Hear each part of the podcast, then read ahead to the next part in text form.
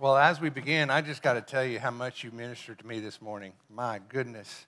From that very first song and the way that you sang with such conviction, it just, uh, you should sit up here sometime. I know the front row is not a popular place to be, but you ought to try it sometime because it's t- truly amazing.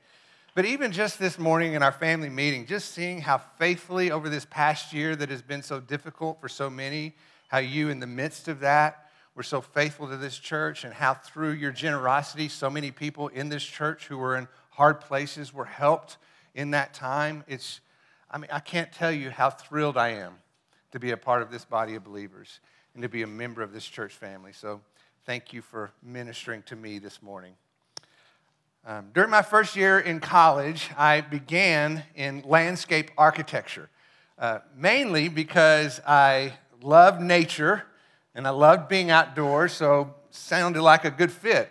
But, but all that's still true for me today. I, I love learning about plants and animals and, and trees. In fact, I'm pretty sure there's not a nature show that's ever been produced that I have not watched, right? I just, I could just watch them all day long. Um, that's why our passage this morning is particularly interesting to me because Paul is going to take some imagery out of nature to help make his point. And he does so by highlighting this ancient practice of grafting trees.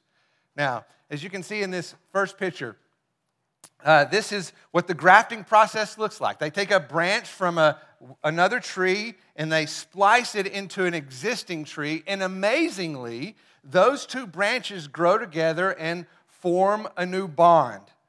Now, in this picture, these are actually these colors represent three different varieties of apples grafted into the same tree.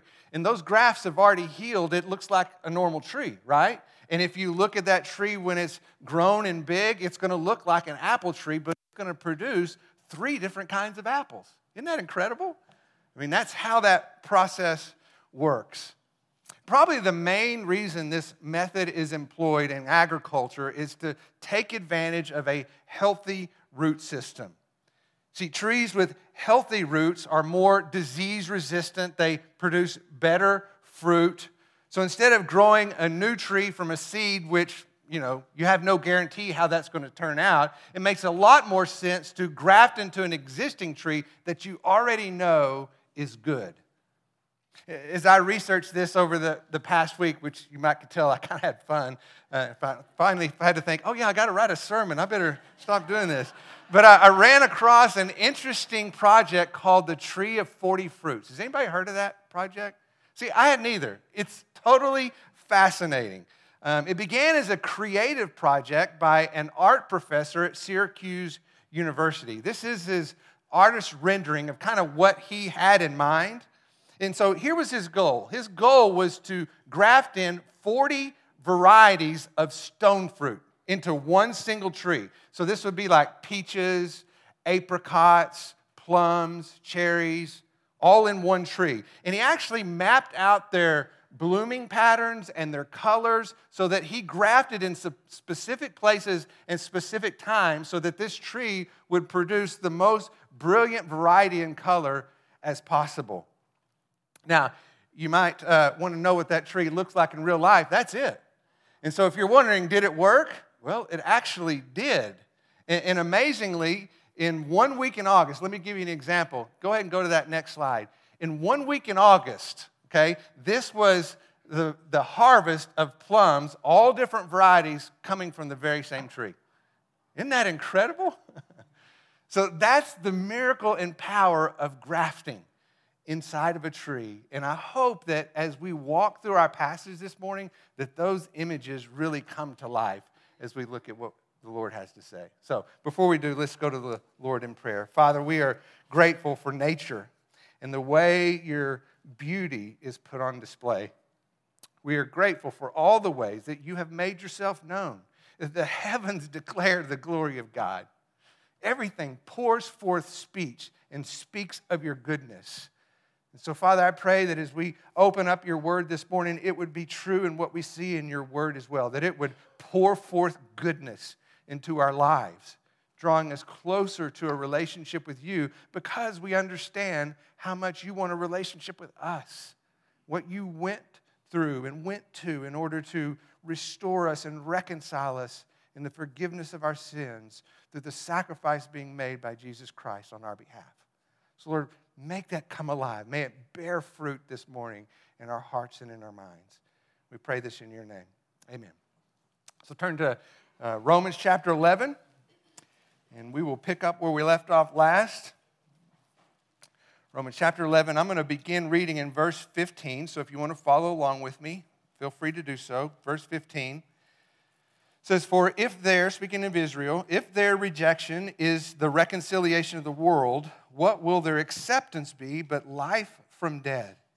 If the first piece of dough is holy, the lump is also holy. And if the root is holy, the branches are too.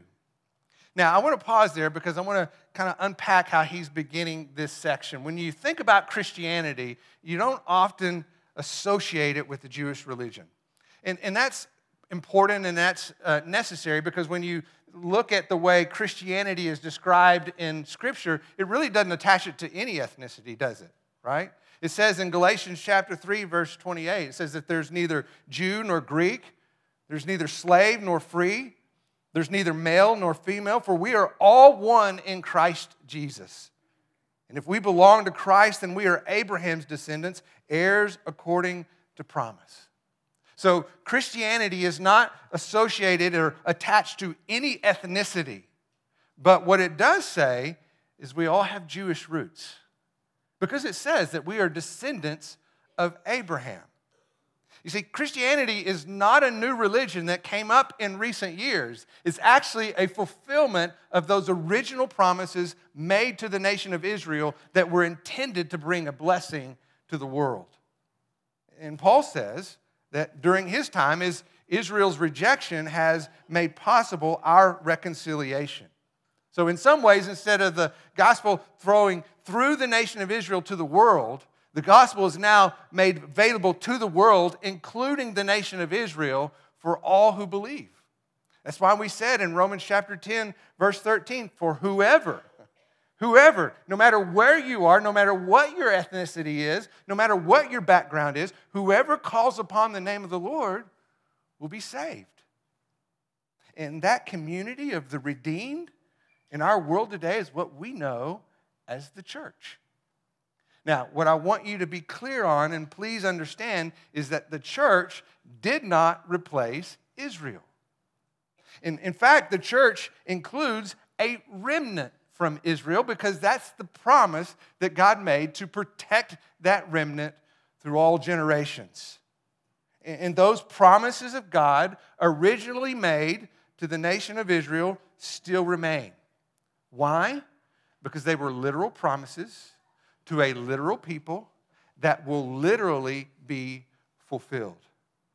And Paul says when the Jews accepted this gospel message, it's like bringing the dead to life. And when you hear that phrase, I want you to think prodigal son. I want you to think prodigal son. And the reason is, is because Israel at this time is much like the prodigal son, just kind of squandering their inheritance. They have an inheritance of covenant promises. They have an inheritance of prophecies that all point to Jesus as Messiah, but they have chosen to go their own way instead of relying on God's faithful provision. But do you remember what the father said to the prodigal son when he came home? I want you to listen to it. Let me remind you. It's in Luke chapter 15. I'm going to read beginning in verse 21. Listen to what he says. And the son said to him, Father, I have sinned against heaven and in your sight. I am no longer worthy to be called your son.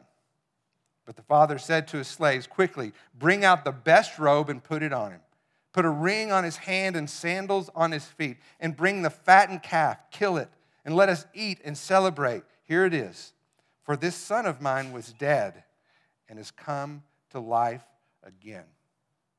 He was lost, and now he's found, and they began to celebrate. See, that's the picture that Paul wants us to see when he speaks of that bringing dead to life in verse 15 like a loving father, God patiently waits for Israel's repentance, just like we see in the prodigal son. And when they do, he embraces them with that same love and affection. Those who are dead will be made alive. The nation of Israel has a holy heritage. And despite their rebellion, there is, in fact, a history of belief, a remnant of people who have, for generation after generation, believed in the promised provision of God.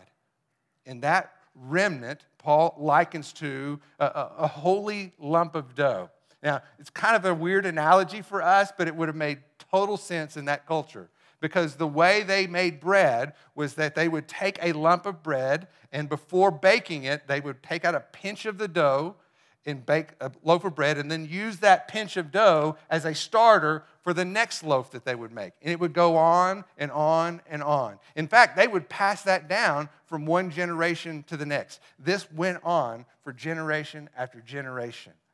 And so Paul is saying if that pinch of dough is holy, then the next lump of dough will be holy as well. It's a, a picture of that remnant of Jews who believe from one generation to the next, passing down that faith in God's provision and ultimately looking to Jesus as the promised Messiah.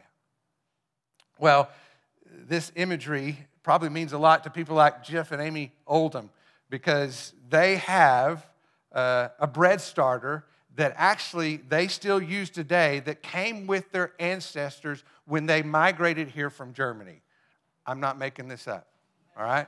So, just like in the Israel, this has been passed down from one generation to the next. And they're still making bread today by taking out a pinch of that dough as a starter for the next lump of dough. And Paul uses that imagery to, to illustrate the remnant of faithful Jews in the nation of Israel, a legacy of faith that has been carried from one generation to the next. He, he describes it as a holy root that goes all the way back to Abraham. And the reason that's important because that's where the nation of Israel began. He's the father of all the Jews, a bloodline of belief that began with him. Remember, he believed and it was reckoned to him as righteousness. He was saved by faith. And that same salvation by faith continues to this day. Look at how Paul continues in verse 17. But if some of the branches were broken off, and you, being a wild olive, were grafted in among them and become partaker with them of the rich root of the olive tree, do not be arrogant toward the branches. But if you are arrogant, remember that it is not you who supports the root, but the root supports you. So, this is where the imagery of grafting comes into play. So, think back to those pictures that I showed you in the very beginning. Uh, we looked at the tree of 40 fruits. I want to kind of recast this a little bit and think of that same tree, but let's rename it. Let's call it the tree of grace. Okay? It's still beautiful, it still has all that variety, but let's keep that image in mind. The tree of grace, Paul is saying, has Jewish roots. And yet, Gentiles have been grafted in taken, Paul says, from a wild olive tree. Now, the reason that's important is because wild olive trees have a very shallow root system. They don't produce very good fruit, if any at all. They are prone to disease. And by comparison, they are nothing compared to an established, healthy root of a native olive tree. And so, Paul is saying that root system of the wild olive tree doesn't even compare. But once grafted in, that new branch can now flourish because it's being nourished by that healthy, holy root system. Which is why Paul says to the Gentiles, don't be arrogant. Don't be arrogant.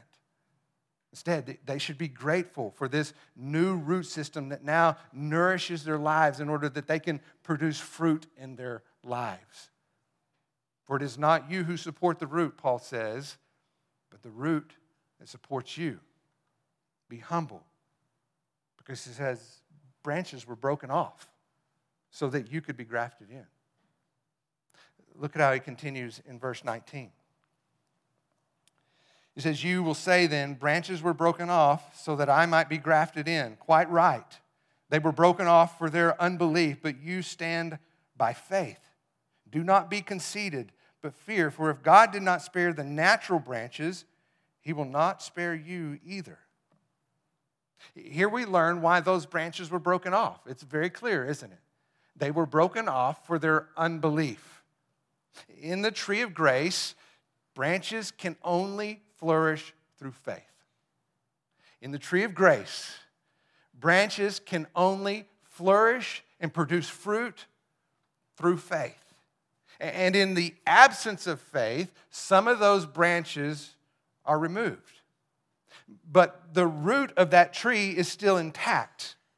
And that history of belief still courses through and nourishes the branches that remain.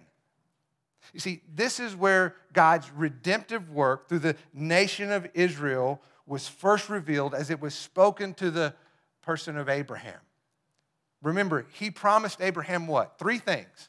He promised him a land, promised him a seed, he promised him a blessing. And the seed that would come from the nation of Israel, as we've been talking about in recent weeks, is the promised Messiah, the Savior of the world, Jesus Christ.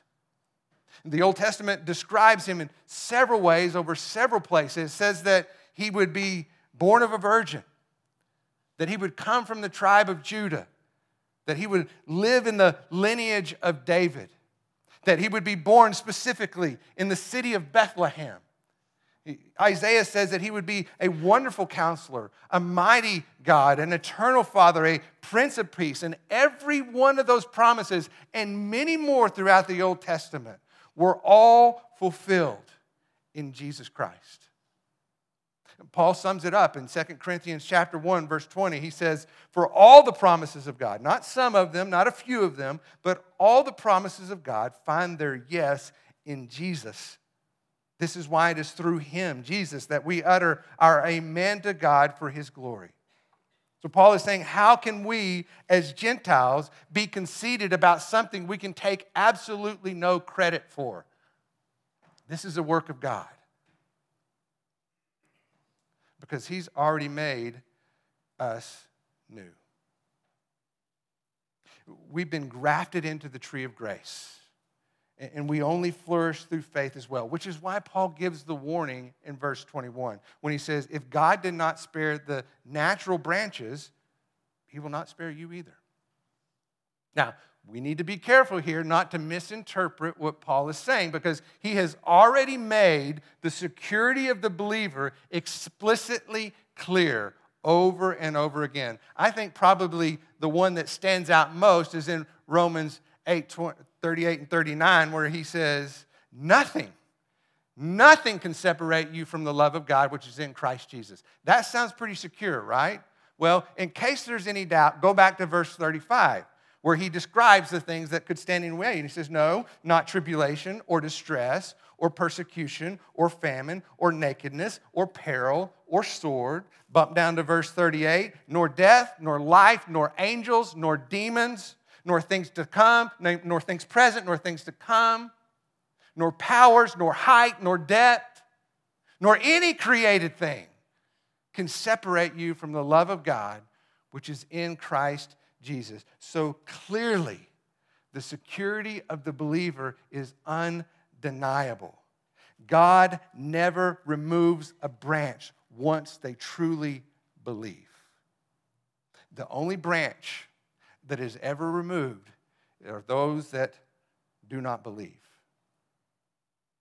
And that's true for the Jews as well as the Gentiles.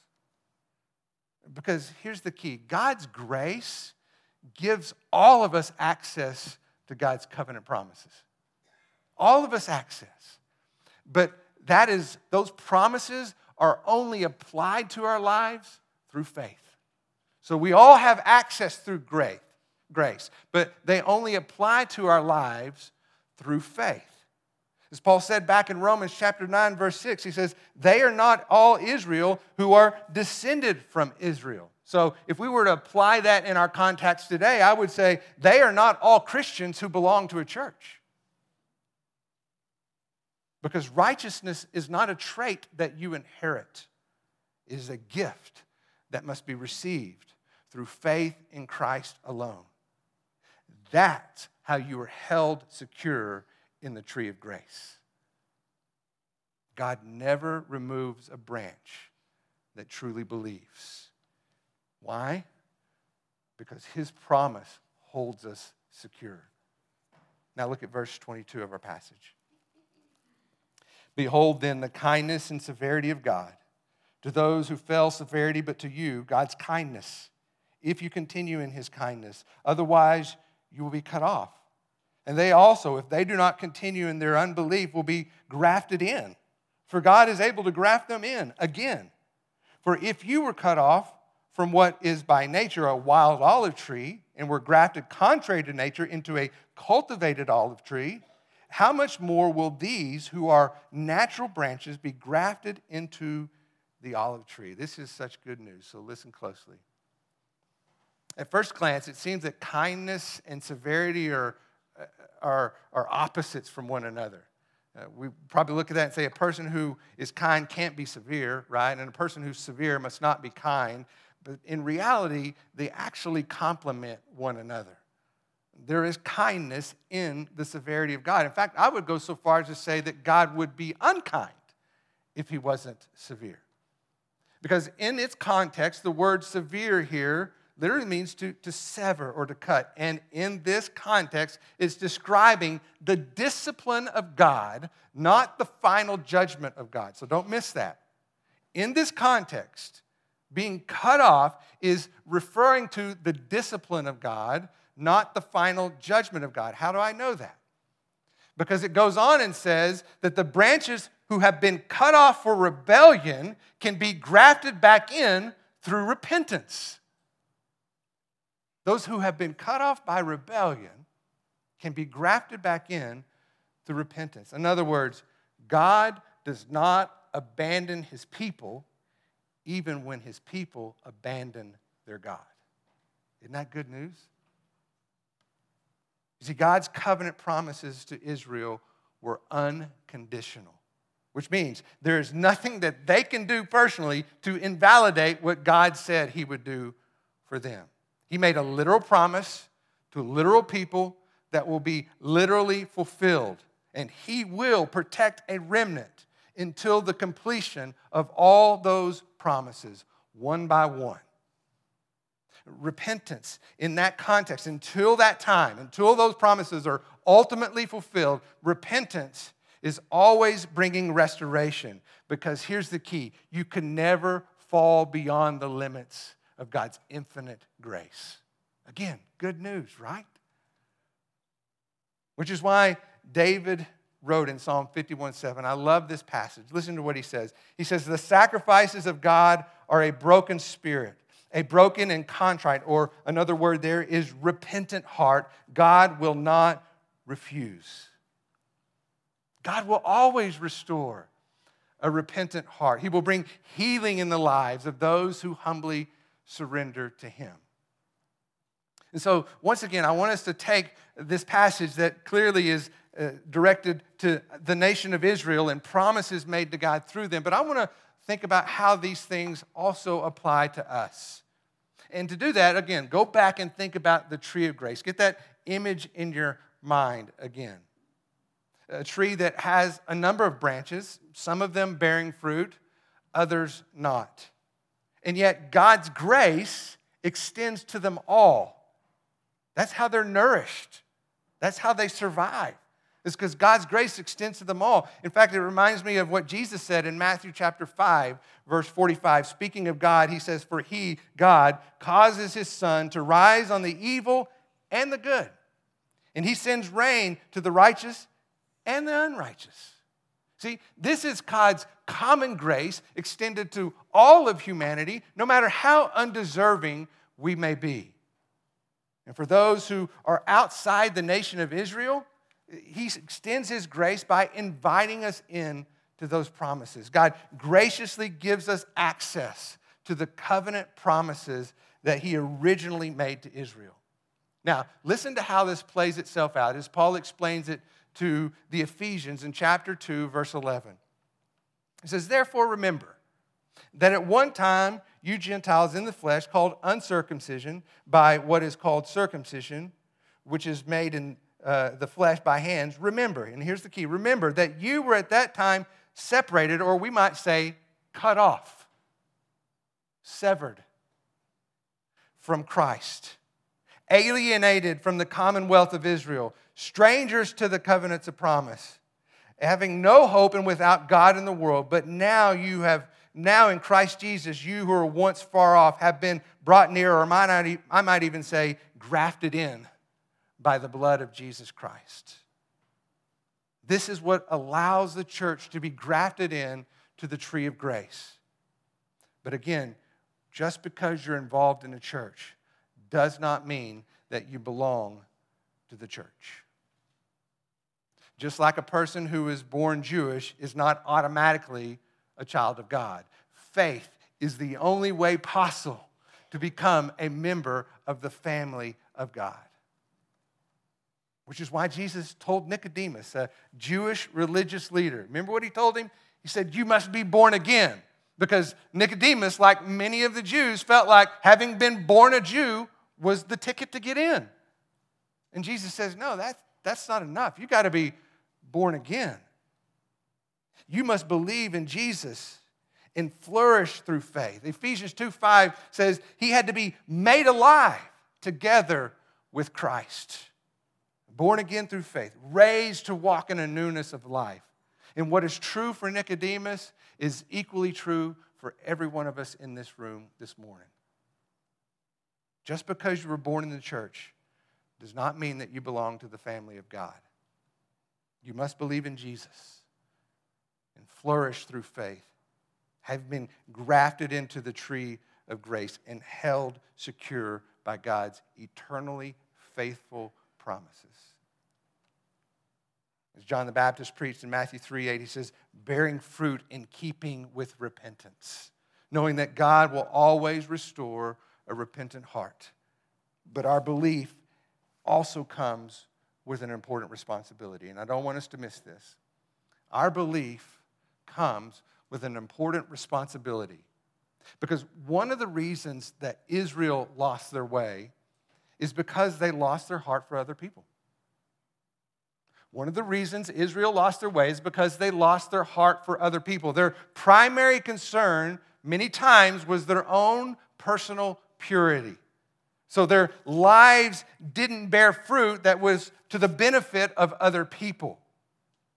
Jesus explains what it should look like in John chapter 15 in a very familiar verse, but put it in the context of what we've been talking about this morning. Listen to what he says. He says, Abide in me, and I in you. As the branch cannot bear fruit of itself unless it abides in the vine, so neither can you unless you abide in me. I am the vine, you are the branches. He who abides in me and I in him, he bears much fruit. That's a promise. For apart from me, you can do nothing. And I would add here that that fruit that we bear is intended to be a blessing to other people. When you walk by a tree that's bearing delicious fruit, you want to take a bite, don't you? You want to be nourished by what that tree is producing. We want to be able to, to fulfill the words of David. I love these words when he says, Taste and see that the Lord is good, and how blessed is the one who takes refuge in him. We want our lives to put the fruit of the gospel on display. And yes, it should be beautiful. Just like the tree of 40 fruits. Let's take a look at that again. And just think about that in the context of your life. The tree of grace should be a beautiful display of God's goodness to the world. We should flourish in our faith as we abide in our relationship with Christ. The fruit of our lives should be a blessing to the people around us as we are always prepared to share the hope that is within us and the promises that hold us secure. Amen? Let's pray together. Father, we are so grateful for the beautiful imagery of your word, the way that you speak truth in ways that we can now store in our minds and understand the great work that you have done to graft us in to a tree that which we, to which we don't naturally belong. but you have invited us in to be a part of the promises spoken through the nation of Israel, now made available to the world, so that whoever believes in you, Jesus, will be saved. And through that belief, we are held secure in the tree of grace by the promise of God until we live eternally in your presence in the tree of life, the paradise that awaits those who have put their faith and trust in you. Where sin will be gone, no more grieving, no more no more shame, no more hurt. But Lord, you make all things new. Lord, we get a taste of that right now because you are making things new in our life right now. And that's the fruit that we want to put on display to the world around us. But oh, do we look to that day when all of our flaws, all of our imperfections are removed because we are made perfect in your sight by your grace that will nourish us for all eternity. And we pray this in your name. Amen. Stand and let's sing together.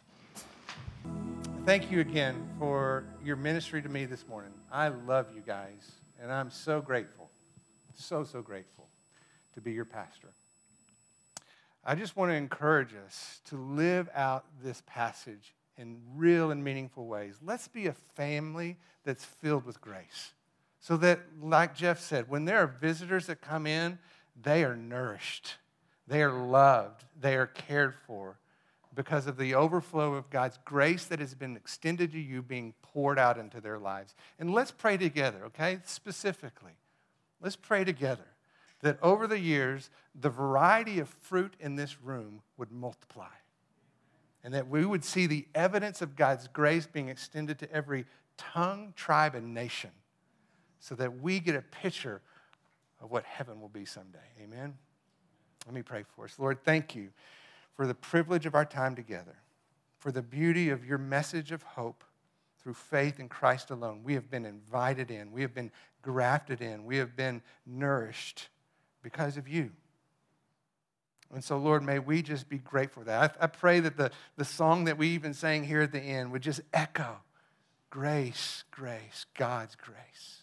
And may it just fill us and, and encourage us and strengthen us in the days and weeks ahead. We love you, Jesus. Thank you for your grace, and we pray this in your name. Amen. Have a great day.